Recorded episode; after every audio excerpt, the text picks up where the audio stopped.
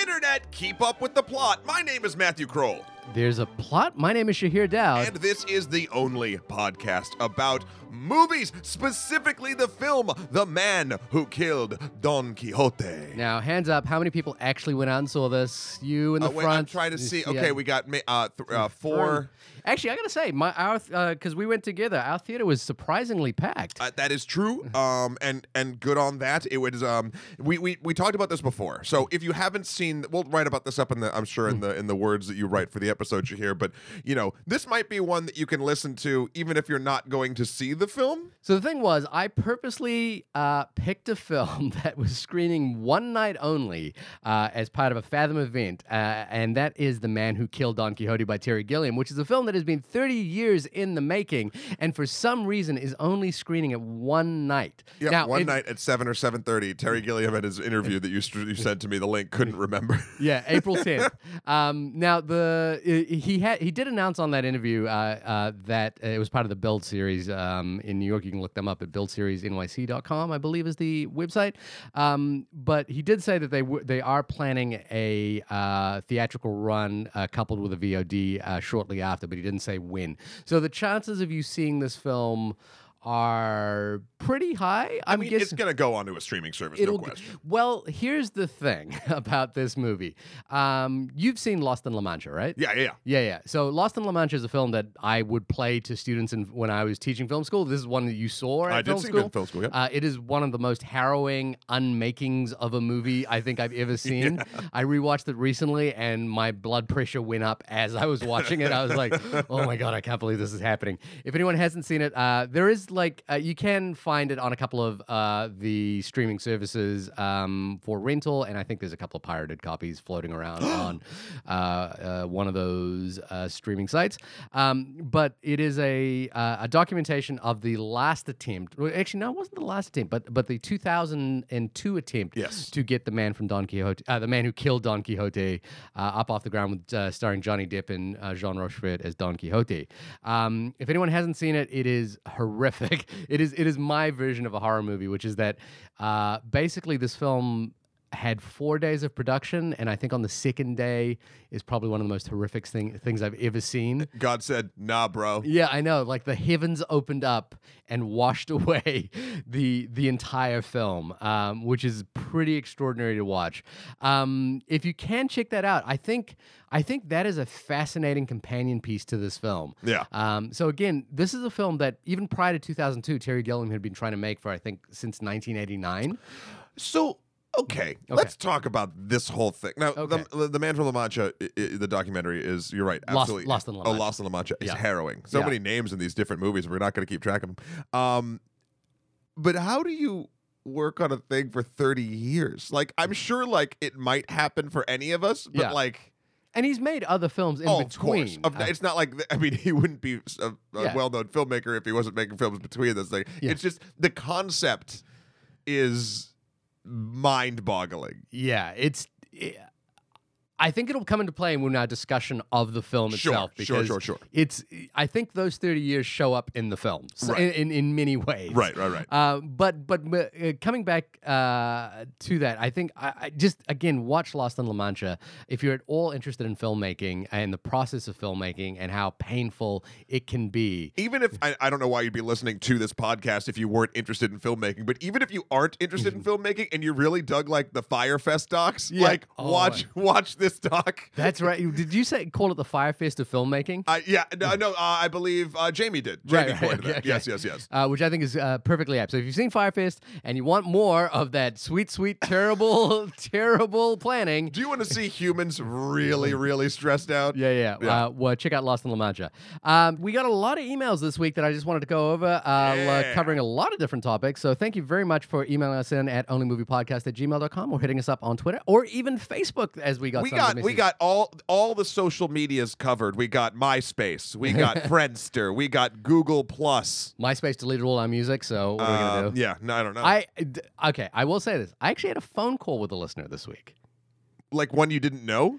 One that I didn't know. How the how the hell did that happen? It's one. It's a person you know.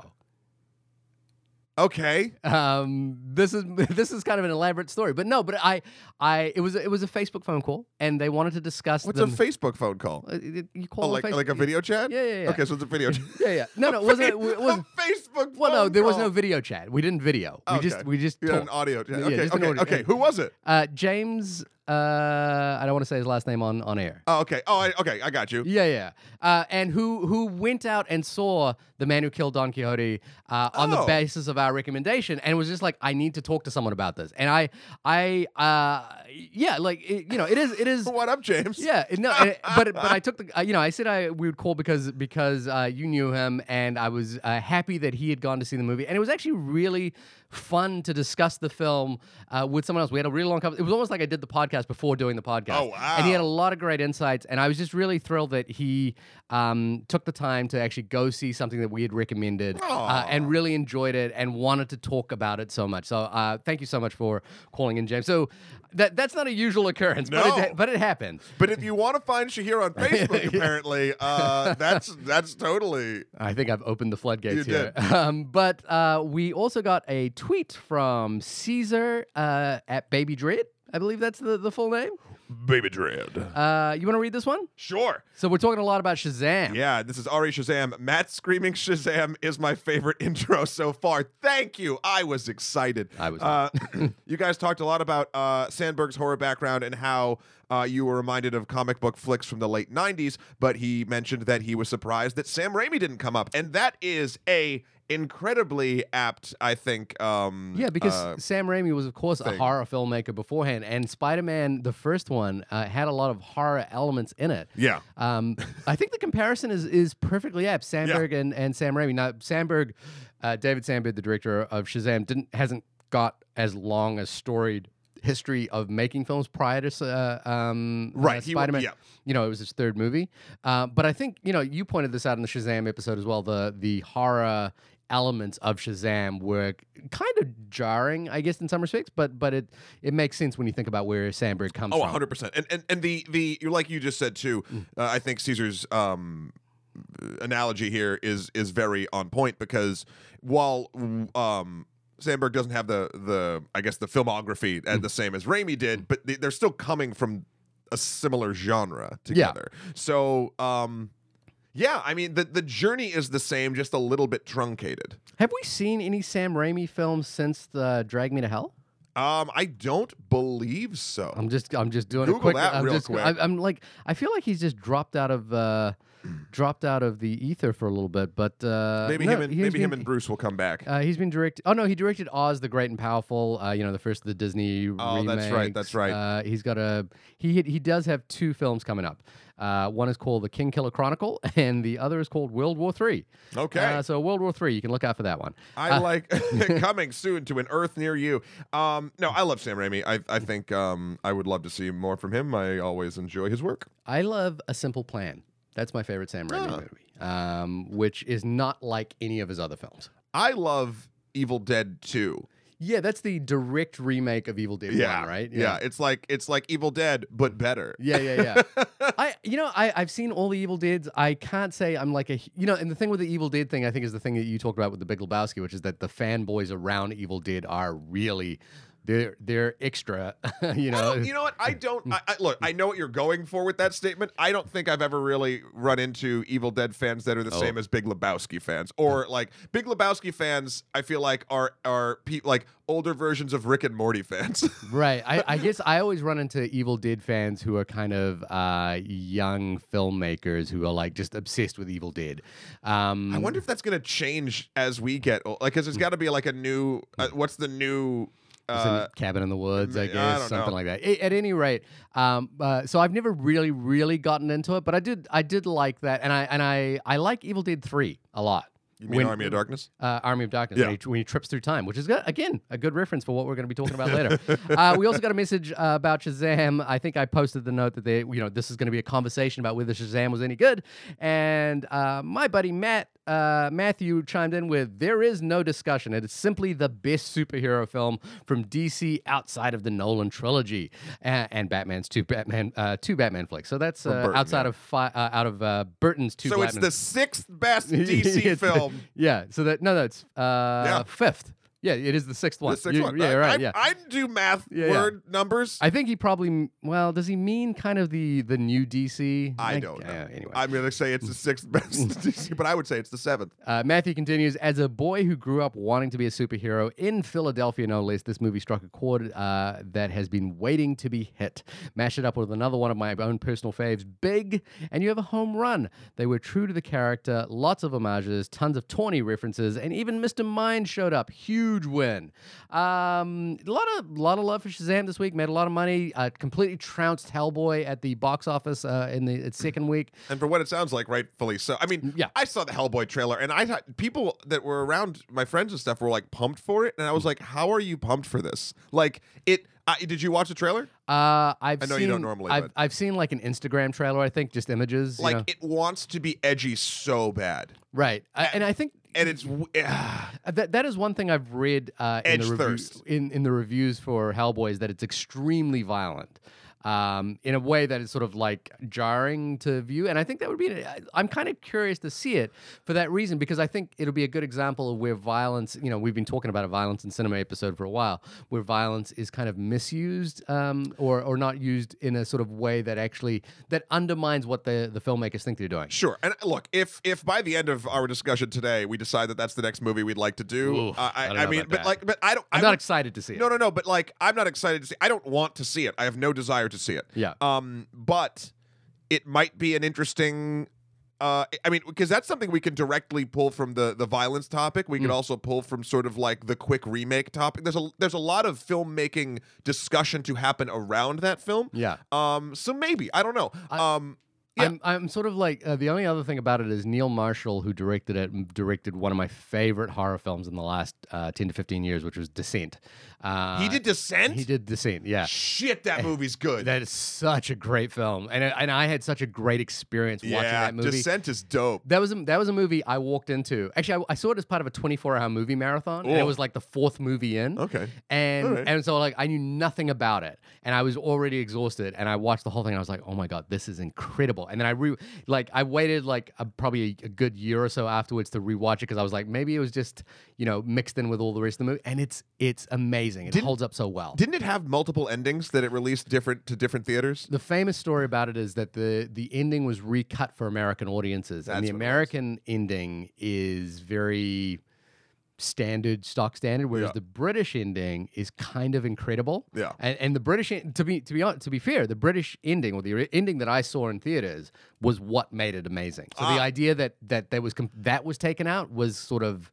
It wasn't just like a small element. It was the thing that elevated it from good horror into a, an amazing film. The thing that elevated it for me, uh, this is the only podcast about the film Descent, um, is the actually, to be honest, the first half of the film is far scarier than the last half of the film for me, and Right. and it was because No it was- spoilers here. Yeah, but Yeah. it was because um, it it captured for the first time for me ever seeing on film uh, an actual sense of claustrophobia. yeah, Um, and I had not experienced that. I'm not particularly claustrophobic. In fact, even when I was younger, I used to explore a lot of caves, not only uh, in where I grew up, but like um, there's a place called like Howe Caverns, which is sort of like a real sort of in New York, Hmm. where like it's a an actual natural hot spring thing that's now very touristy, and you can go Yeah. down. There's like an underwater river. You go in a boat, but like I used to like squeeze through. Ca- like I used to not care, and then I watched Descent, and I was like, I it can't almost like this again. it almost started a fear for me, which is impressive uh, slash detrimental to my mental health. But um, no, that movie's great, and that's I'm so shocked that he did that he did Hellboy now. Yeah, well, you know, he, I mean, he's directed a couple of the great episodes of Game of Thrones as well. He directed Doomsday. He's, you know, I, I think he's a guy. Maybe there's enough of a discussion. Don't He's know. got other films coming out as well. So I think, I, I think, you know, that, that that's the main reason I was sort of disappointed to hear that. Uh, and also, um, uh, oh God, we've gotten down the Hellboy track, but for but. I but I have to say this now, which is that I, I don't love the the no, I didn't understand Guillermo del Toro's Hellboys one and two, but. I thought they were extraordinary movies. Like I I love those. I watched those and I was like, these are way, way, way better than I think these should be in terms of what I thought these films were going to be. And I, and maybe, you know, like to me, I think they're better films than Sam Raimi's Spider-Man one and two. So, like, like, like, I, I, I, was that taken by it. I'm more of a fan of Spider-Man, so I was kind of like more there. But I like watched Hellboy one and two, and I was like, these are pretty extraordinary films. Listen, well, only one of them had a song from the lead singer of Nickelback, so I don't know if you can even put them in. I'm trying to remember which one it was. You don't know? They say a hero will oh, save us. I'm not gonna stand here and wait. And I'm glad I forgot that. Um, I hold on to the wings of the eagle. No? Okay. okay, yeah, please don't. That's like your Shazam intro for me, which apparently other people love. Uh, James, who I spoke to uh, via Facebook, uh, also tweeted in uh, about our Shazam episode, one of our favorite episodes to date, agreed with just about 100% of all the remarks you both made. Thank you very much, James. Yeah. Uh, we also got something from Zach. I believe this was an email. Yep. Hello, Zach. Um, talking about streaming services because we went down that rabbit hole because we seem to do that all the time. Mhm. Uh, Zach says, just listen to the discussion about Netflix. I agree and think it's awesome that I can pay a reasonable amount of money for access to films that might have passed me by. I think it's a little silly to fight uh, uh, fight to p- pick between uh, amazing Netflix only films and some piss poor blockbusters, cough cough, Bohemian Rhapsody cough, as to which is worthy of an award. Uh, talking about streaming services, have you ever heard of Mubi or Mubi? Mubi? Mubi. Mubi. Uh, M U B I. Uh, swear I'm not selling you guys on something. Uh, it's such a good streaming service, which is a smaller, more tailored service I just saw under Silver Lake, which is a fantastic film on movie. I had not heard of Movie. So I've got friends who swear by Movie. I've never signed up to Movie because I have too many streaming services uh, uh, as it is right now. But Movie is something that I think I would be very interested in. The the the the, the niche with Movie is that it's a very curated services. Okay. Um, so you only get uh, I think ten movies a month. So it's like a Criterion streaming service now. Yeah, and, and very specialized films, and they they sele- they handpick those films, and you can only watch them for one month, and then they will disappear off the service. and then- Wow. And then, a new a new set of films will come, and and That's I- fun. I- uh, the idea there is that they're they're really picking films that they want to talk about, that they want to have a conversation around, um, and that they think that you know they can tailor kind of a month's worth of streaming for you. Hey Mubi, if you want you want the only Hmm. podcast about Mubi, uh, get a hold of us. We'll we'll do some stuff for you. Um, also, the Criterion Channel just launched this week after being rebranded or re-emerging from the the the, The dips uh, of of the FilmStruck the, the the end of the FilmStruck channel. Um, I would. I still have a thing where I buy Criterion Blu-rays whenever Criterion goes on sale. I buy them. So the idea that I would pay was it nine ninety nine to just have them all on access? I think I should do that, but I just I just I would rather. My my problem right now is I have too much content. Like between Netflix, I'd say that. HBO, And you don't even Amazon- play video games much. Yeah, there's like just there's just too many things, and and I like I still like having a physical I do too, discs that I can like pull from. because the internet goes out. Yeah, exactly. Yeah, it does. Um, so I, while I think the Criterion Channel is excellent, uh, um, and I'm sure it's a wonderful service, um, and Mubi is a, is a wonderful service as well. I just have too many things I can watch right now. So I, um, I like to act as my own algorithm a Sure. little bit, and I like to, you know, like if I hear about a movie, uh, I will go out and see- seek it out, you know, kind of thing. So I, I like to to try and defy the algorithm. If you hear about a movie, if I hear about a movie on a Um, movie. Well, also the the mouse just kicked down the door to your house uh, yesterday, I believe, and they announced Disney Plus for reals for reals uh, And- coming in November. and they announced the thing that I that I said was going to be on there, which is that uh, they are the the home for the Simpsons now. Yep, The and entire Simpsons stre- streaming service. Yep, because of the ac- acquisition of Fox, and uh, six ninety nine a month to start. Of course, it'll probably double in in two years or three years, but Yeah. whatever. I mean, they're trying to kill Netflix. What do you think about? Um, so I've, I've been reading a lot of Reddit about this, Okay. because and so you know that the discourse, service. Yeah. the discourse is pure. Um, and some people are like, oh, this is great because it, it makes competition. And other people are like, no, it's just going to wipe out Netflix and we're going to get cable back. And then people are like, well, yeah, this is like cable, but you get to cancel whenever you want. And there's no commercials. And then other people are like, well, cable didn't used to have commercials. So, like, uh, I don't know. What what do you think? I mean, is it is it good? Is it bad? Is it ugly? Um, I think the thing that'll be interesting for me is that Netflix has managed to create a service which is diverse because it doesn't have a brand that it's trying to Push. push. Well, Yeah, it does It, now, it it has a but its I- brand is diversity. Weirdly, Yeah, well, its brand is it could be anything. You Yeah. know, like uh, you can get Roma, you can get action movies. You know, you can get um, uh, there's a movie coming out, uh, Isn't It Romantic, uh, which I think is going to be a fun movie. Uh, Todd Strauss. Um, so you can basically, you know, like I think what Netflix is interested in is filmmakers.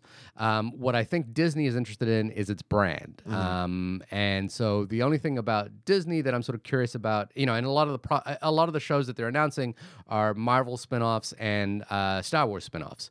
Um, so. Uh, you know, look, I, I'm sure those shows will be good. Uh, Taika Waititi is directing episodes of The Mandalorian. Jon Favreau is, uh, is, is, is overseeing that whole thing. They announced uh, uh, Falcon and Falcon and Winter Soldier. which I was like, I, I don't know if I need to see a show about those two I think it could be interesting. I mean, if they if they make it like Captain America: Civil War, then yeah, like I think that's super interesting. I think, um, or not not Civil War, uh, Winter Soldier, Right. um, and also uh, Hawkeye. There's going to be a Hawkeye series, which is about him training Kate Bishop, which is the sec like the, the Right. up and comer of Hawkeye. So like that's super interesting to me. Yeah. Um, Um, if they can make There's any, a Vision show. No, there's no. It's Scarlet Witch. It might be Scarlet Witch and Vision. There's a Scarlet Witch one. There's a Loki one, right. which I'm all about that. And um, I hope the Loki one is like him throughout time. Like I want it to be like an anthology, but it just has Loki in it. I mean, does does this all kind of bode interestingly for what we think Infinity War ending? with- Anyway, look, no, no, no. Sorry, I'm, I take, I, I retract that statement as soon as I said it. Look, my point here is, um, uh, all of these services have to prove that they have something compelling to watch. Uh, Netflix has done that, in my opinion, with things like Roma. Uh, HBO has done that with things like Game of Thrones. Uh, Amazon Prime, I think, has a lot of uh, really great content um, uh, that they have produced as well, like Cold War. Um, Last question though on streaming services. Yeah. What do you think this announcement does boding for Apple TV? oh, Apple TV. Remember? Yeah. Remember that one that no one really gives a shit about, even though we are baked into their uh, friggin' ecosystem? Mm, Yeah, I, well, see, this this is too many of these things now. Um, l- for me, it'll all come down to content. If if there is a show that must be watched or a movie that I can only get, and but but that I think is going to be the probably the detriment to all of us. You know, like where where one service will have this one thing that you have to see. Um, Like CBS is trying that, but it hasn't worked yet. yeah, you know, because because to me, the underlying thing underneath all my services is iTunes or or a VOD service where I where I go, okay, I know Netflix has Roma, for example, but if I don't have Netflix, I can just rent it, you know, rent that single film, Yeah. on on, On iTunes Amazon. you know, or Amazon or iTunes or something like that. So. uh, Look, you're, you're, we are getting into this. I think the Reddit comment about whether we're sort of getting into a cable streaming scenario is kind of, it's it's a different form of that sort of competition is emerging and will kind of take its place, which is just the natural evolution of how these these streaming services will will kind of take shape. Yeah. Um, I. I, I love things like Mubi, even though I haven't signed up to it, but like uh, friends of mine do. And what I would do is like they would say, they would basically watch the 10 movies and then say, oh, I loved this, this, and this. And then I would go and rent those. How do we not? I mean, while you're watching a movie on movie, how do you not say you're watching a movie? Why are you not watching a movie? Yeah. I think I think that's the thing. There's that theory about how to name a, a tech company. I think it's fantastic. I, I think, uh, and again, I don't know the service. You know, I just know what you and um and what Zach has said. But um, that uh, anyway, yeah, neat stuff. Thanks, Zach. Uh, yeah. Moving on. Uh, Movie, movie. look, I. I want to read this one email. This came from uh, Anna uh, from uh, Chile. Anna, This was such a nice email. Anna, I- hello. I know we've been going on about emails for a little while. We will get to the man who killed Don Quixote, but uh, but only three of you watched it, so it's fine. Uh, hi, guys. My name is Anna from Chile. I discovered you two months ago when I was looking for some podcasts to listen to on my holiday. I really love and enjoy listening to your discussions about movies and all the interesting details, no matter whether you like or dislike the movie. I have to say, I've listened to some episodes four times while I'm driving uh, to the job back and forth, uh, not in the same day. Uh, one of those was obviously the one about Cold War. I really love that movie, and I thank you because you helped me to know why. Uh, you are the only podcast about movies. Of course, you are the best. Thank you so much for existing. See you someday, Anna. That was such a I lovely- was, I literally when when you texted me, you're like, really nice email in the inbox, and I went in. I got I got a little misty, Anna. Thank you very much. That was very sweet, and um, I'm glad that we've become part of your uh your routine, which Yeah. is nice. And also, I mean, Anna Anna said this, and also a couple other listeners have said this that they really appreciated the Cold War episode. Yeah. and um, that's awesome. Like that's the kind of that's like a sweet spot I I like Oddly, it. oddly, cold. Uh, uh, you know, looking up at our stats, Cold War is surprisingly on par with the Marvel movies in because I don't think there was a lot of podcasts about Cold War. It's so strange. Um, I yeah. just don't think there was. Uh, okay, well let's let's hope we can pull in those numbers for the man who killed Don Quixote. Uh, Tell your friends. uh, we hey, I'm gonna read uh, what IMDb says. The man from Don Quixote. The man. we keep calling it the the wrong man- thing. I don't know the why. man who killed Don Quixote. Yeah. uh, is about. Toby, a disillusioned filmmaker, becomes pulled into a world of time jumping fantasy when a Spanish cobbler believes him to be Sancho Panza. He gradually becomes unable to tell dreams from reality. mm. all accurate. Uh, incredibly accurate. I think I think the same could be. You could you could take out the word Toby and replace it with uh, Terry Gilliam. Yeah. uh, often. so uh, again, as we mentioned up top, uh, Lost. Uh, you know, this is a film that he's been working on since 1989 or something like this. So when we've just passed the uh, 30 year mark on this film, uh, on, development on this film, which is Sure. not unusual. You know, look, uh, Ang Lee's got a film coming out uh, next year called The Gemini Man, which is a film that has been floating around Hollywood for I think for like 30 years uh, as a screenplay. So there, it's not unusual to have films in development. It is un- it is slightly unusual to have a film from a single m- filmmaker, but this is the one I, I think the story or our discussion about the man who who killed Don Quixote will be a lot about the discussion of Terry Gilliam and his persistence and who he is as a filmmaker. Um, yeah. I so I, I'm going to let you take the floor first, but I I was very uh, adamant that we should go see this, even if it's only streaming in one, you know, screening one night only, which I think is going to be hard for a lot of our listeners to get through. Again, thank you, James, for going to see it and for reaching out to, to And to any talk- of you who did. yeah, any of you who did based on our recommendation, I'm very thrilled about that. But many of you may have gone anyway because you're fans of Terry Gilliam, um, and and the reason I wanted to do that is because I think we we have to celebrate the persistence of someone as extraordinary a filmmaker as Terry Gilliam is for putting something in front of us. He's basically, um, you know, like I have thoughts about the film itself, but I have to just you you have to give it up for the guy who's going to take the big swing at something that's not a commercial, you know, like it, it, does, the commercial viability of this project is is questionable, and, and you know, if you're just uh, looking at it from a financial point of I view, mean, it's got Kylo Ren in it. um, and it had Johnny Depp in it at one point. Yeah. Um, and it's based on one of the most famous novels of all time. Um, but but I think you know you just have to give it up for the big swing, and I and I just wanted us to celebrate the big swing, regardless of what we think about the film. Uh, I think it was just important to acknowledge, hey, this guy's been trying to make this film for thirty years, and it's so the again for me seeing the flood open up is you know it's almost like the hand of God coming down Sure. and telling Terry Gilliam, not this time, buddy. But he still gets up and, like, you know, Sisyphus uh, rolls that mountain up the hill. And he finally managed to get, you know, the rock up the hill. And and I was like, I got without go. without it starring The Rock. We got to go see it. Um, the interesting thing is, uh, I, I didn't quite realize this till before this podcast. You watched the trailer for The Fisher King, uh, and we were talking about Terry Gilliam's career. Yeah. and I kind of, I mean, I joked, but it's kind of true. Like while he's been working on this film for thirty years, he's kind of been making different versions of this film for thirty years. Well, uh, he made. I believe the Fisher King was made before the last. You know, Sure, but like what I'm saying is like okay, Fisher King feels kind of familiar uh, with with sort of the plot line. Um, also a little bit of um, what's it called? Even Monty Python and the Holy Grail has a bit of the same sort of vibe slash sort Time of underlying Bandits, plot. Time Brazil, Bandits, I even Fear, Fear and Loathing, like it's all kind of. And that's not to say that that's a bad thing. It's it's it's different spins on a very similar story. Well, here's the thing about Terry Gilliam, um, which is that I, I, I was thinking about like how to frame Terry Gilliam um, in terms of who he is as a filmmaker, and the best thing I could come up with was that he is the he is an alternate version, an alternate history version of Tim Burton, in my mind. Uh, both animators, both started out um, directing films um, with uh, sort of uh, established properties. Uh, Terry Gilliam with Monty Python, uh, with the Monty Python uh, band, uh, and um, Tim Burton with um, Pee Wee Herman, uh, Yep. Pee Wee Herman's Big Adventure. Uh, both uh, garnered some success enough to kind of get into the studio system. Um, both uh, making big enough films to you know garner them Oscars and awards. Both with unique, un- distinct visions that have th- that that can be recognized as both fantastical and and a name brand. You know, there's the you know you can say this is a Terry Gilliam film, this is a Tim Burton film.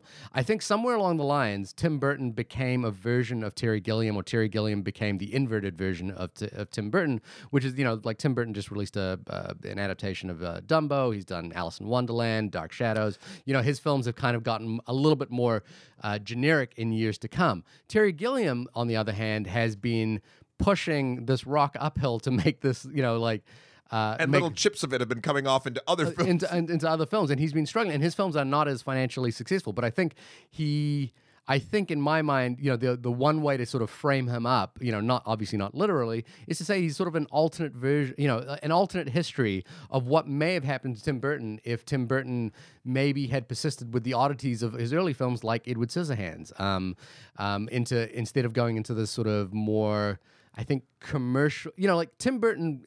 I, I love Tim Burton, but I feel like the, the the more recent films feel like feel kind of like the Disney version Well, of Tim here's Burton. the, here's He's the, the, question. brand, you know. Here's the question: mm.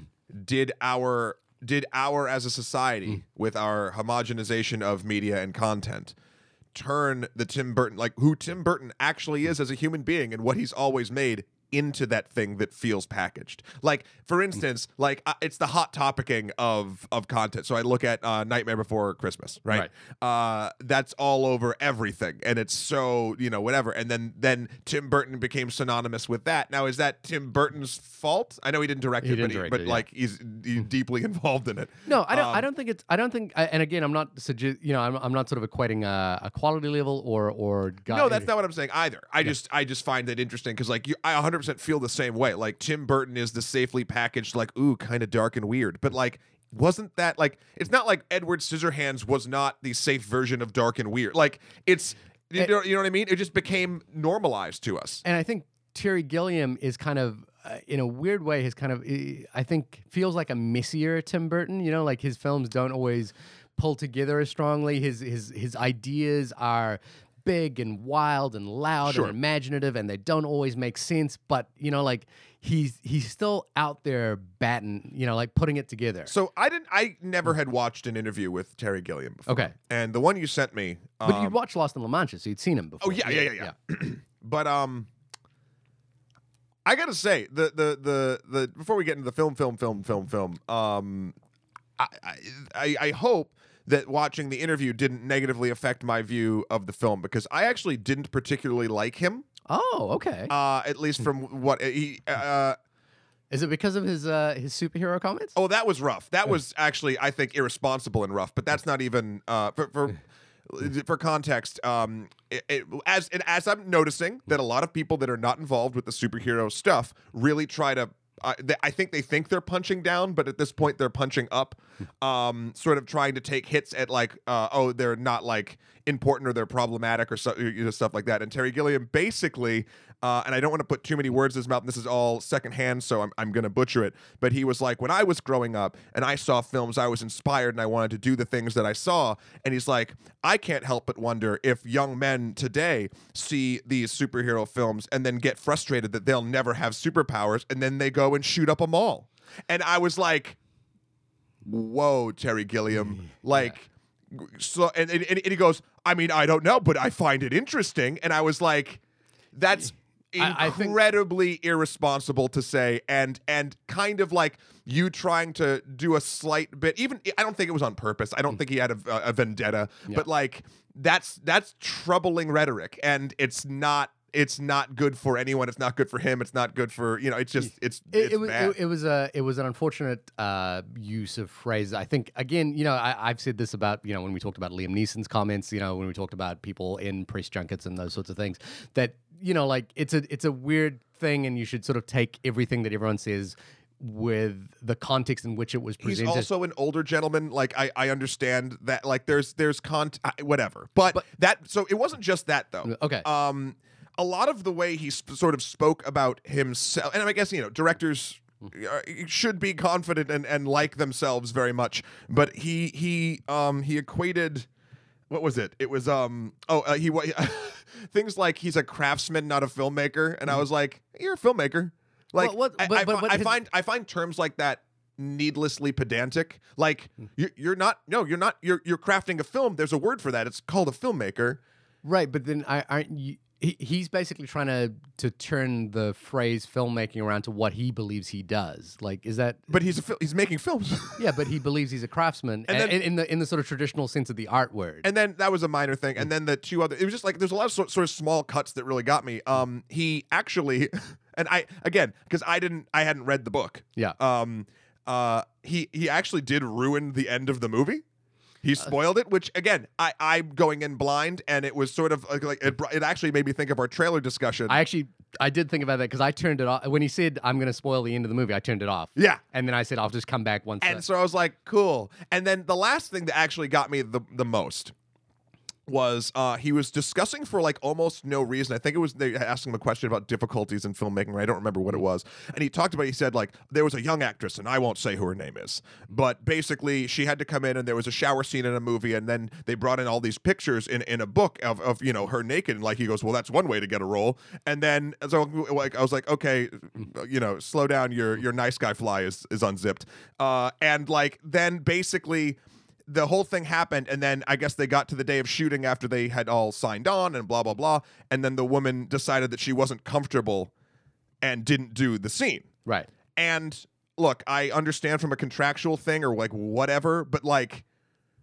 if if a person on set is not comfortable doing a thing and there could have been multiple reasons there could have been people involved in that scene that that weren't there in the thing like it was just a real slimy thing like he was trying to at least in this story it came across as painting this actress as the villain for not wanting to get naked on set I think, but his point, his point, his there- point was that it was agreed upon, but we don't know all of the. I mean, mm. that we don't know the the variables in that. But like, that- there's a but- lot. But that was, but yeah, there's there's a lot of variables that could have been there, and he's telling the story. But that was his point, right? Like his point was that you can occasionally uh, come into, uh, you can get into situations where you've agreed upon something's in the script, and his point was that this actress had come in and and was going to do the scene, and then on the day she decided against it. Now but the again, way, but the way he presented it and the way he sort of discussed even the process of getting to that point came off as kind of slimeball.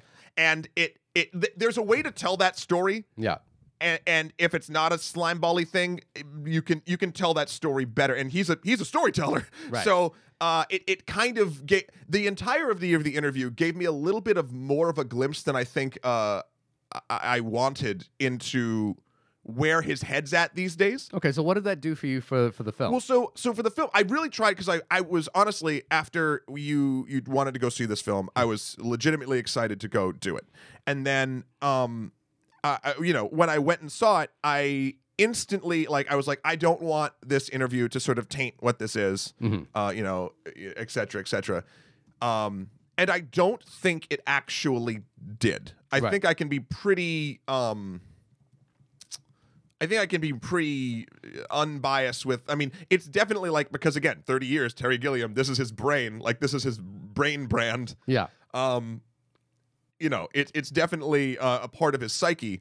But I think well, you coined. I don't. I don't want to take your thunder, but you and Jamie coined two beautiful phrases when when talking about this movie. Do you remember what yours was?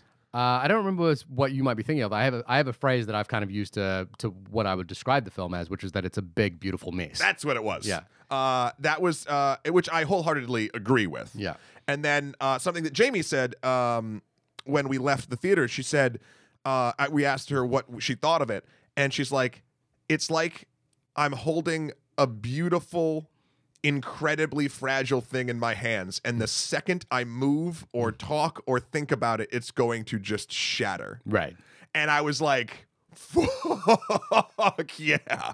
Because there is something emotionally resonant in this film beyond straight up like it's the culmination of filmcraft of course to to to get there. Yeah. but like beyond the sum of its parts it does manage to get to a special place. Yeah, um but that place is precarious and fragile and and it's like it's like stacking it's like the tower in the movie that they stack all the old things like and they're all teetering over and like they're gonna burn them yeah. So, Uh, but what what? How did you just? I mean, I know I brought a lot of context to this film in terms of you know like the third, you know, just saying Yeah. the thirty years kind of thing, and kind of even bring. the lost in la mancha Um, but but but but but how did you respond to the film as a film? Um, in in similar ways, to the two last quotes, I walked out of it and I was like, I didn't dislike my time in Yeah. the movie. Um, but the more I thought about it, the less I I could allow myself to like. It's hard to get lost. It it it makes it made me lose myself while experiencing it. Mhm. But it is not a film that while thinking about it, I get lost in. Right. Uh, it is it is when thinking about it, you can kind of pick it apart quite easily to what is good and what is not so good. What what is what's what's what are the good and not so Uh, good? cinematography was so fucking beautiful. Like everything was, uh, every scene I will say was shot with intention, with beautiful locations and um and uh, amazing set dressings and and costuming. I thought uh, the acting as well. I thought was gorgeous and um direct when it needed to be, emotional when it needed to be. It switched from uh you know uh magical realism to like real real world to like pure fantasy to delusion. Like it did all that very well, and the actors played their parts tremendously. Adam Driver, holy fuck, man! Like that dude is uh I love Adam Driver. And then of course, um is it Jonathan Jonathan Pryce? Jonathan Pryce, uh, Uh, the High Sparrow. I've loved well yeah, even I mean he was I mean he's played the president and uh Zartan and G.I. Joe. Uh and he did um he was uh Elizabeth Swann's dad. Like he's been doing a lot of like he does great he, he was a great Bond villain. Yep, he was also in Brazil. Yeah. yeah. So uh, I I love him too. Um, the stuff that I didn't think Mm-hmm. worked um, was sort of the rules of this movie are there are no rules, Mm-hmm. and that's a hard sell for me.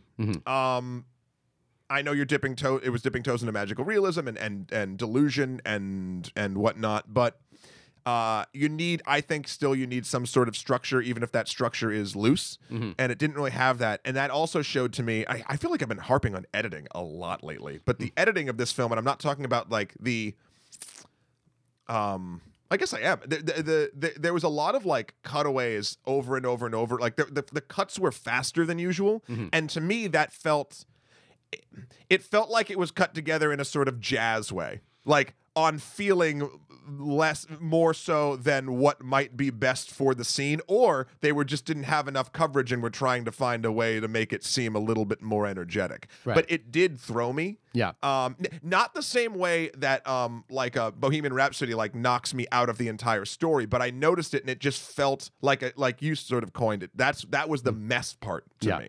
Um, those were sort of my initials. Like, what what about you? You Well, um, I'm going to take a few side steps before I get to Take them side steps. Uh, the the thing. So I've I've read Don Quixote a long time ago. I I'm not entirely sure I finished it. I, I read it a very very long time ago.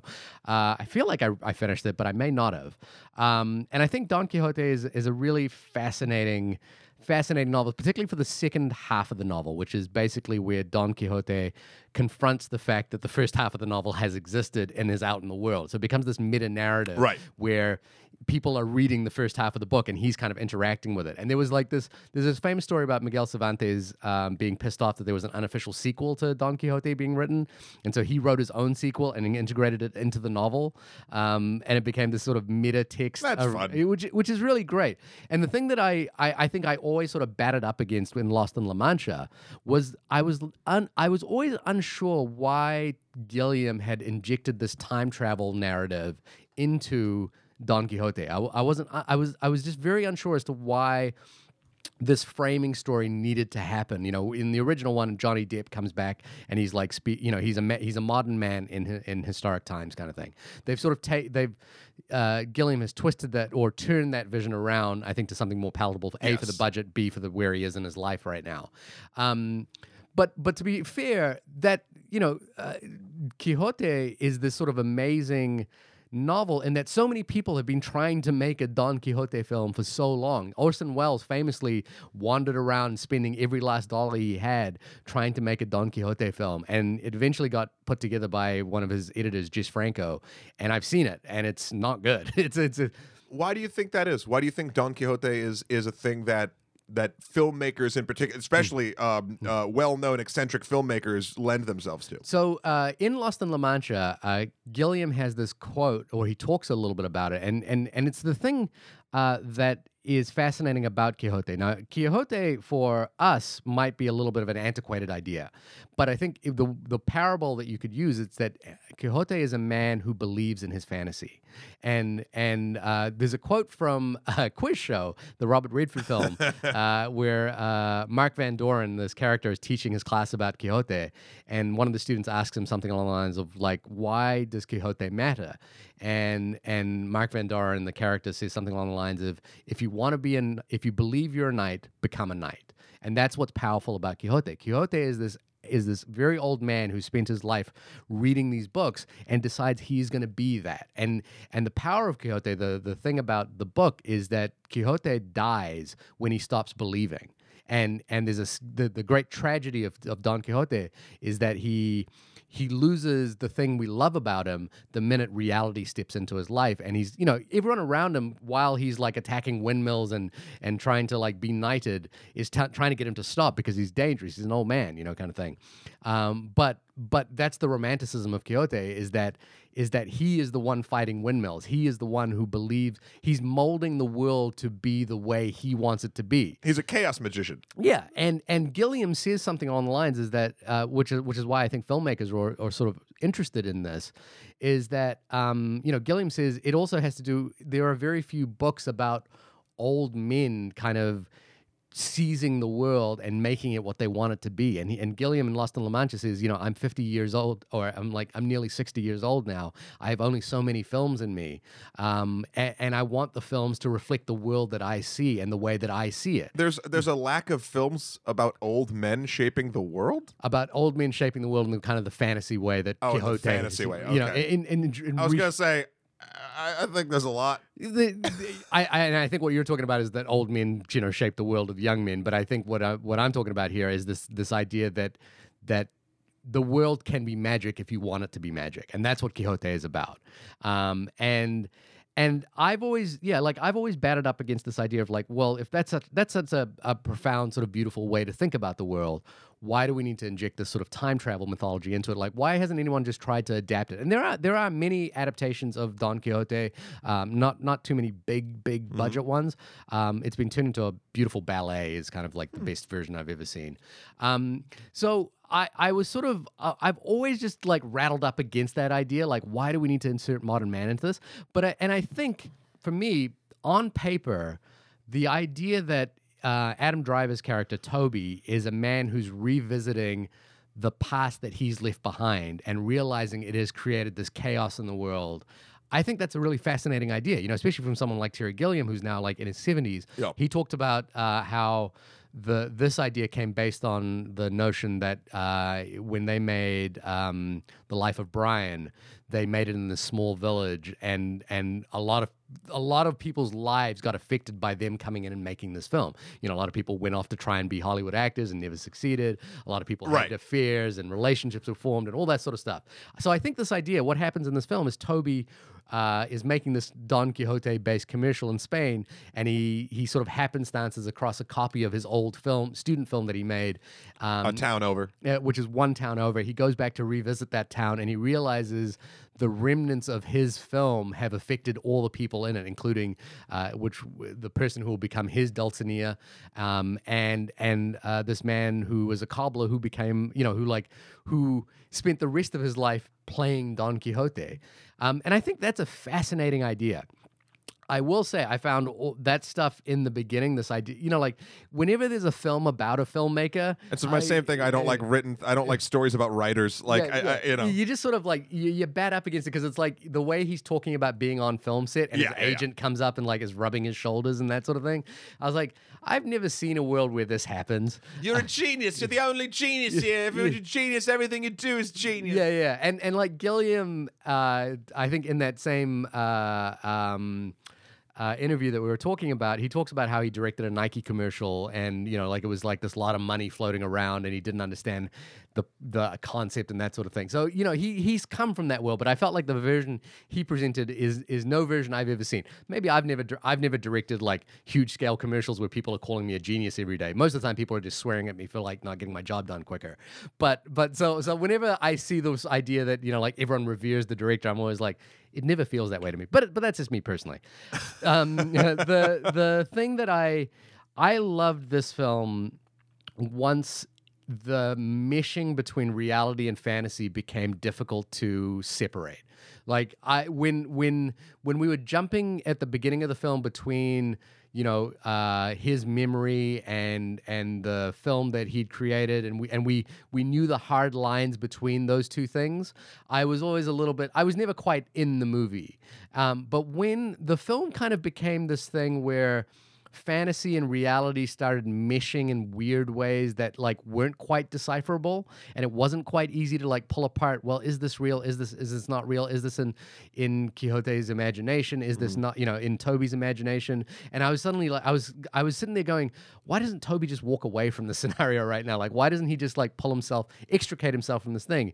And it was because this idea that fantasy and reality are meshing up so hard against each other that it's hard to like pull itself apart. I enjoyed the film when it became kind of Gilliam's, you know, like molding of the world. I don't think the film is like entirely worth the 30 year wait kind of thing. Um, and you know there are other films. Uh, you know the, the film I sort of thought about a lot as I was watching this was Fe- uh, Fellini's Eight and a Half, You know, which is about him making his next film, and it's it's this beautiful story of like the power of art in amongst this sort of ridiculous vision that he's Right. making. I, I don't think the film kind of comes together in that way, but I I you know selfishly, sort of secretly, just had a smile on my face imagining Terry Gilliam kind of eventually putting things to screen that he had been dreaming of for so long. I think it's a compromised vision of probably what he intended to begin with because he's had so many false starts. But again, I I just kind of I wanted I wanted to celebrate the beautiful mess, and it is a beautiful mess. It is a and and it you know I don't want to dis, di- uh, distract from the fact that it is a mess. You know, like whether the film actually pulls you into the like the narrative of Quixote or what you know like the story of this filmmaker or the the idea that you know that your past haunts you and and and you know the, the remnants of the things you've done uh, are still there. I, I I don't know if all of that stuff works. I don't fundamentally I don't think it does, but it's a big, beautiful mess, and I want to celebrate the idea that it came, it finally sure, came to screen. sure. Um, well, uh, we could probably get into some serious spoilers at this point. Mm-hmm. Um, uh, I, I wanted to say the spoiler that you mentioned that that you know it's in the title. that doesn't mean it's in the film. You know what I mean? It doesn't. It, Really? it, it- I mean, there. You know, there's. Uh, y- y- th- I mean, that seems like a thing. If I was watching a movie in today's age, or even whatever, that like, uh, it doesn't I did. necessarily. I have did turn off there. the interview when Yeah. I when I saw that when Uh, he was discussing that. So some stuff that was weird to me, and I, I I did like it when the, my favorite parts, honestly, were when um they were finally at the castle, and it was the Russian investor putting on a. A medieval sort of like party, but then Don Quixote, who's just sort of insane and thinks, or the, Hmm. the old man who thinks he's Don Quixote, and they're making fun of him. they're making fun of. him. Yeah, like that to me was powerful um, in its own right. That sort of section. Right. Uh, the other stuff, i i- you know, when it was going sort of back and forth, it was a little bit like. I don't know. It was pretty blatant when it went back and forth, and then At the beginning, and I think towards the end, it kind of I mean, not really though. Like they, they, they, the delusions were there, but then like he wakes up and it was part of a dream, and then he's like, oh, now that there, this knight that he has to fight, but then. Uh, he sort of like gets whipped up in it, and then Don Quixote runs away, and then it turns out to be townfolk trying to catch him, and like, But why was the knight wearing these? Like the the the level of abstraction was such that they never explained the abstraction, but they they pointed, Hmm. Yeah. they said this is abstraction, then they moved on, and you're But- like, and what? that- I, I guess I just liked the when the film kind of really embraced the level which of was when which yeah. was when the because there was a a physical narrative reason for them to like that made the most sense not that you can't make the other stuff make sense narratively but like when they get to the russian billionaire like yeah this seems like something that they would do. But it, you know what? I guess my only point there, sorry to interrupt, is that it doesn't really make sense why the Russian billionaire is doing this. It's in the it's in Don Quixote the book.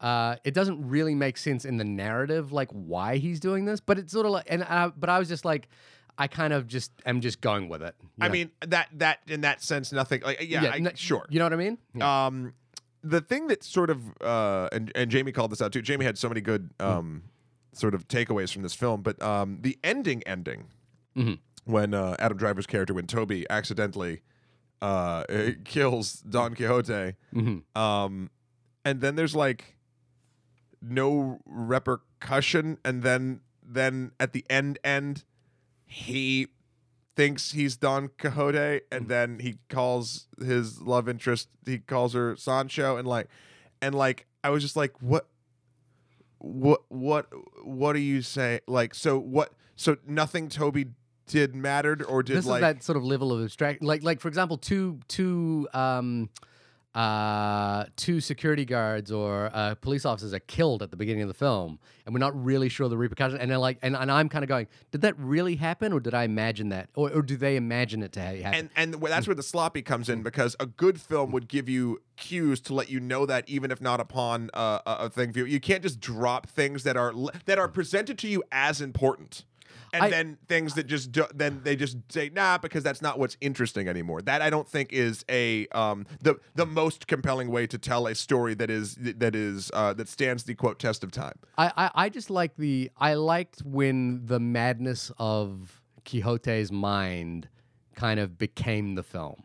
Is it, that that's when I found I was enjoying the film more. Sure. I, I agree with you in that in that I think But the whether it comes together and makes sense and stuff doesn't end, like, really resonate. If, yeah. it ended with like just him dying or like something else and like whatever, uh, Mm. and then like a monologue of like the two of someone, two, Don and Mm. uh and Sancho riding off or like whatever, like that would almost be preferable to me. Like it, it just felt like, oh, so we're doing every idea now. Like yeah, yeah, it, and- it is and- every idea on screen. And I was just like, so if you're saying everything, you're kind of saying nothing I mean, and and and look, that could be uh, chalked up to uh, the amount of time and the amount of revisions and the amount of work that has gone into actually getting this film finished. Like, Yeah. uh, look, no, nothing, no film on a regular timetable comes out unscathed yeah, in ways like this. So the fact that this exists at all is a miracle. right. Um, but if we're going to look at it objectively, like you sort of said, like, is it worth the 30 year wait? And I was like, I- not, not really. Yeah, I'm not, I- as a film on its own two feet. I I don't know. You know, like if you like, I don't know if this film's gonna play to the average just walking into the movie and going, "Oh, I want to see that thing about Don." Yeah. You know, like maybe someone who's read Don Quixote or knows what Don Quixote is. Yeah. I don't think. I don't even think it plays to them. But I think it's an interesting. Beautiful mess, you know what I mean? And I think it's an interesting abstraction of ideas. And I think, you know, the other part, while, while I've never, while I've always just, why I kind of just wondered why don't they do a straight adaptation of Don Quixote? I like that he's just, he's trying to inject sort of this, this meta layer, which also reflects the sort of meta narrative of what Don Quixote, the novel, actually is as well. But that is even injected incredibly sloppily. It's not even done with a syringe. It's done with like uh, a blowtorch. And like, Yeah, look, look. The best version of this kind of film is Fellini's Eight and a Half, which is incredibly emotionally resonant, uh, and I think is a film about filmmaking, but but somehow manages to be about everything, Right. And and you know like flows together so beautifully and well. This is you know the man who killed Don Quixote is not quite at that level. It feels. You know, its ambitions are big and unwieldy, and Gilliam. So, so- but here's the thing: Gilliam, when he's great, manages to make all of that work. Like I think Fear and Loathing in Las Vegas is a really great example of the madness of you know, it's like it's like the madness of King George kind of thing, where but he manages to bring it all together and crystallize it into a single idea Yep. that is emotionally resonant. The Fisher King is the same way. Brazil is the same way. Twelve Monkeys is the same way. Um, you know, he's he when he's good, he's good. This is not one of my favorite Gilliam Yeah. moments Yeah. in this film. The- but there was something else that he said in that interview that I I liked, and it kind of reflected it back upon um, Lost in La Mancha as well, which was that you know he was like, I'm 60 years old now. How many films have I got left in me? And how you know like the things I need to say, uh, how do I say them? And and in the interview that we read in the build uh, that we heard in the build series, he talks about how the Gilliam that he was when he was making Fear and Loathing in Las Vegas is, is a different person now. And you know, like it's not made of the um, the the sort of wide angle, crazy camera moments and things like that that he used to do when he was younger. Now he's trying to be a little bit more patient. And I was like, and the problem here is that we, you know, if you're waiting 30 years for a Terry Gilliam film, you want to see some Terry Gilliam on film. And I think we sort of get that, but we don't the thing we don't get is the the crystallization of all those ideas into a single coherent thought. And but but I also like that he's just like he's this man pulling this thread that he doesn't know exactly where it's going to go and he's just going to follow it until until he can no longer follow it anymore and to me that kind of reflects a little bit of a quixotean sort of ethos of the world and it, and and i think in on those terms the film works on a purely like going to see a movie at the theater or watching it at home, I'm I'm not sure it all kind of works together. Mm-hmm. But I want to celebrate the sort of meta narrative of this more than I want to, more than I think I can celebrate the actual film itself. Yeah, that's accurate. Yeah, I mean, mm.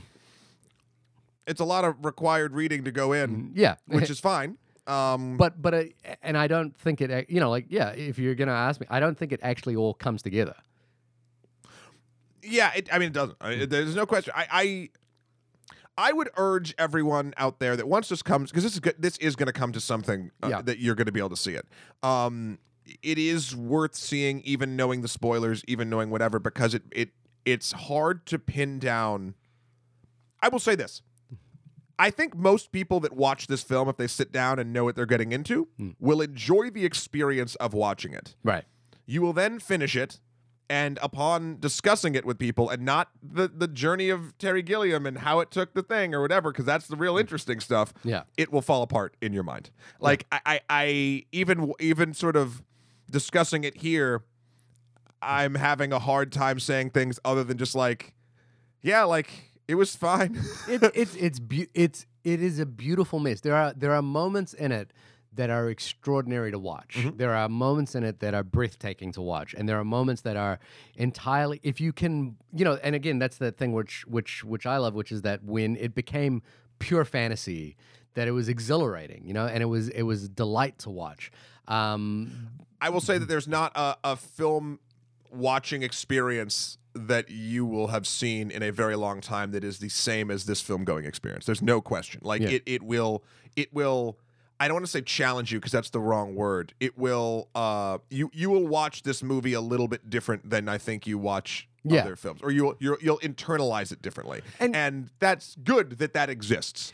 Um, is it something I'm going to go back to? I do not think so. I, I don't I don't know. And you know, like, but I, I love the fact that, you know, for example, I, I come back to this phone call I had last night with James. He was like, I just need to talk to someone about this movie. And he wanted to have a conversation about it. And he- at the end of it, he was like, you know, good or bad, I've talked more about this movie than I have most movies. And I'm thinking more about this movie more than I am most movies. And I don't Well, that's think good. and I don't think it's it's it's you know, you, you need, in my mind, the kinds of films like this that challenge you, and you need, you know, like there was there But was see, I don't think this. Okay, this is sorry. I don't want to interrupt. Yeah. it. I apologize. ahead. But uh, this film didn't challenge me.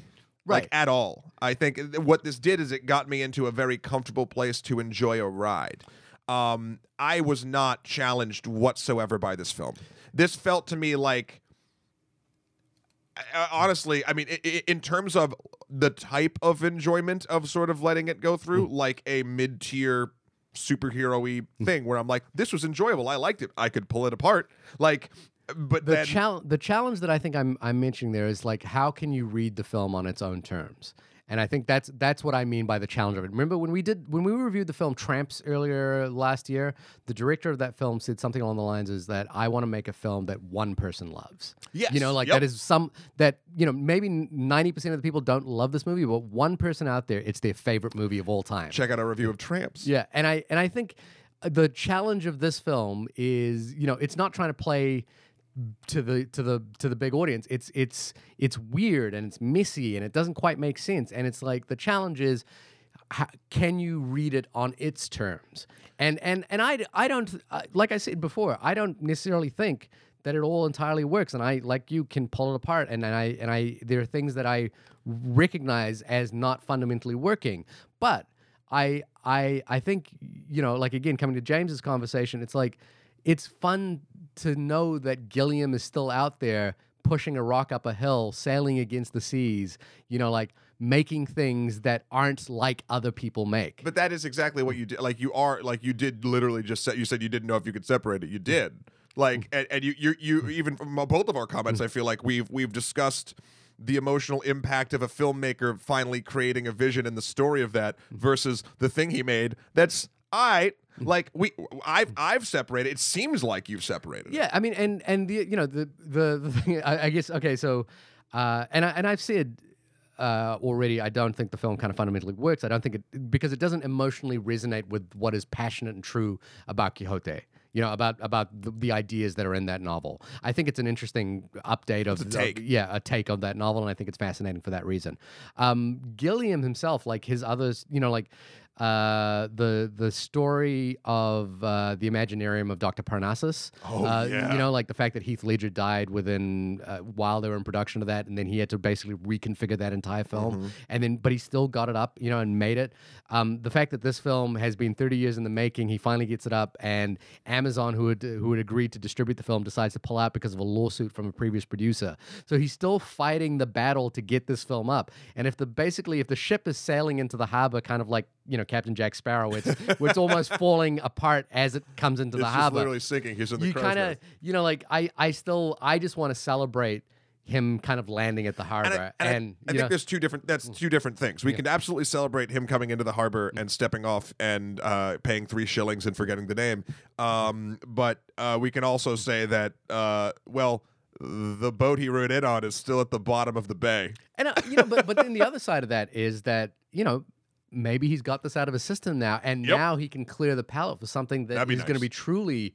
You know, like it's. I've seen these films. I've seen filmmakers hang on to like films for a long Yeah. period of time, and then and eventually when they get to them, the idea has sort of like warped and changed so much in their heads that it's like sometimes you do need to let Mm-hmm. it go, but sometimes also instead of letting it go, what you need to do is you need to get it out in Just the world. get through, push through. Yeah, like Francis Ford Coppola right now is a you know he he's someone I've kind of like been passionately following as well, and and he's finally making his version of Megalopolis, which is this this Yep. big film that he's been trying to make for years. I don't think having watched you know like the last few Francis Ford Coppola films, and I go to see everything he makes. I'm not sure it's gonna like really hang together, but I like I you And know I- like this guy wants to get this thing out, and I and I love this man, so I'm gonna go see it. And even what was the Scorsese film? Um, The silence. So, yeah, yeah, like that's something that was like deeply personal to Scorsese, and like he needed to get it out. And kudos, and I'm glad because I like and respect the rest of his work that he got it out. I didn't particularly enjoy Silence, Yeah. um, but that, but again, like that movie wasn't for me. Um, It's also it's also stabbing at an at an idea that is hard. You know, like that's the thing. It's it's I mean, you can stab for ideas that are hard and hit it. yeah, but but that's you know like it's stabbing at an idea that's hard. and Not everyone you know like it's it's it's. I mean, we even bring great- it back to our Us review, right? Like we, we were talking about how like there's you know um, Jordan Peele's taken big swings and Yeah. they don't all connect, but in but in that case, enough of them do. Yeah. like eh, we're You know- spinning, we're spinning. No, no, no. You know what the, the, this comes back to is the because I just made a film or I made a, a little project, which was um, this thing, uh, this personal project where I was like, I have no idea if this is going to work. I don't think it is, and and you know, all my instincts, all my natural instincts are telling me not to do this. But there's this other side of me that just said, you need to take a leap of faith and pray that your instincts can kind of get you through this. And the thing that I think I want to come back to with with Terry Gilliam, Francis Ford Coppola, Scorsese, all these people is that we often we're talking about these ideas in retrospect as though they're fixed and and as though they knew exactly what they're doing. And I think what's cool about these kinds of films is that they don't know exactly what they're doing. I They're- don't, I don't think that they knew exactly what they were doing. we're talking about big swings and hitting, you know, kind of thing. And I and I and I want to say that filmmaking, you know, like we said this a million times before, filmmaking is hard and you don't often know what the result is going to be. You kind of have to go through the journey to figure out what the result is going to be. And I and I you know like I think there's space in the world to see what the result could be you know? And that's and that to me is what silence is and that to me is what uh, um, the man who killed don quixote is you know? That to me is probably what uh, francis ford film, uh, coppola's film megalopolis is going to be. That's what definitely what his film Tetro is you know? Like it it we, we speak about these things uh, where these filmmakers are just like they're trying things and, I, and, I, and I love that. So Yeah. yeah Well, Mm-hmm. this has been the only podcast about the film "The Man Who Killed Don Quixote." don quixote de la mancha Uh, de la Mancha. i just like saying it bringing back uh, the age of chivalry. chivalry Um, there's like nine different characters who pronounce chivalry wrong on purpose. I think in that movie. well i think i, I don't know Who knows? yeah Uh, I thought that was uh, adorable. Uh, Shahir, when you are not fighting your own personal filmmaking windmills, when can when can folks find you? Because it's all throughout the timeline. Uh, you can see me imagining giants uh, in the dis- in the in the hot Navarra desert um, on my website www.shahirdaud.com. That's h a h a r d a u d.com. Matt, when you are not being dragged along to beautiful, big ugly messes and wondering why the hell am I standing on this sail uh, on this uh, on this ship. Where can people find you stepping off into the harbor?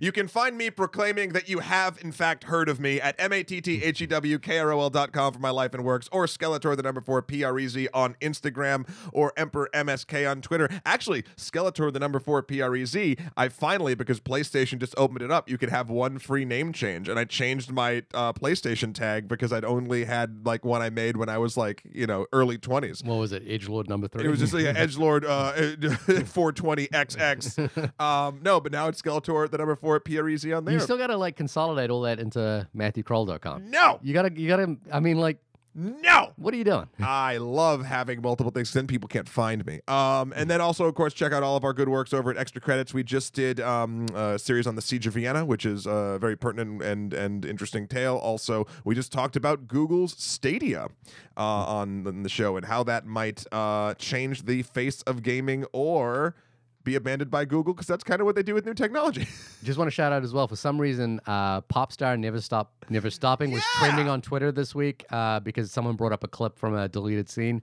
Uh, so go back and check out that film because I, as I recall, it both in, it ended up on both our top ten lists that year. It was really good. We have a review of it. You can check that out. But Popstar, I have the Blu-ray. I forgot that I'd had the Blu-ray, and I was like, I gotta watch that. That soon. movie is so good. Yeah. Uh, email us in at onlymoviepodcast at gmail.com or hit us up on Twitter at onlymoviepod. Also, Uh, give us stars on the iTunes machine. All of uh, anyone who ever wants to interact with us but doesn't want to take the time Yeah. to, to write uh, an email. Reviews uh, are much shorter than emails can be, and stars are lovely. thank you for all the emails this week. It was very nice. Very Uh, nice. The, Uh, the the inbox was overflowing, as was our hearts. yeah. Um, yeah. Next week, um, Ooh, uh, we will make an announcement as to what next on Twitter. Yeah. Uh, On Twitter It's funny. Before this conversation, I was like, "Fuck Hellboy," and now I'm like, "Hellboy." I'm kind of I'm I- Hellboy's one of those things where it's like I'm curious to see it just to see what everyone's talking about. But I the, again the idea of like paying money to go into the theater. But it's a director we like, yeah. but we don't want to uh, reward Oh, bad man, but I would. Why don't we just do the Descent? Let's just review the Descent again. I would just be happy to like throw back the Descent. You want to review the Descent instead? oh my god. we'll If- talk about it. Yeah, yeah. We and we still have to institute our uh, re- our request policy in some way. I've got I've got some ideas. We have we have we have machinations. Uh, Yeah. Anyway, we will talk to you next week. bye bye. Bye.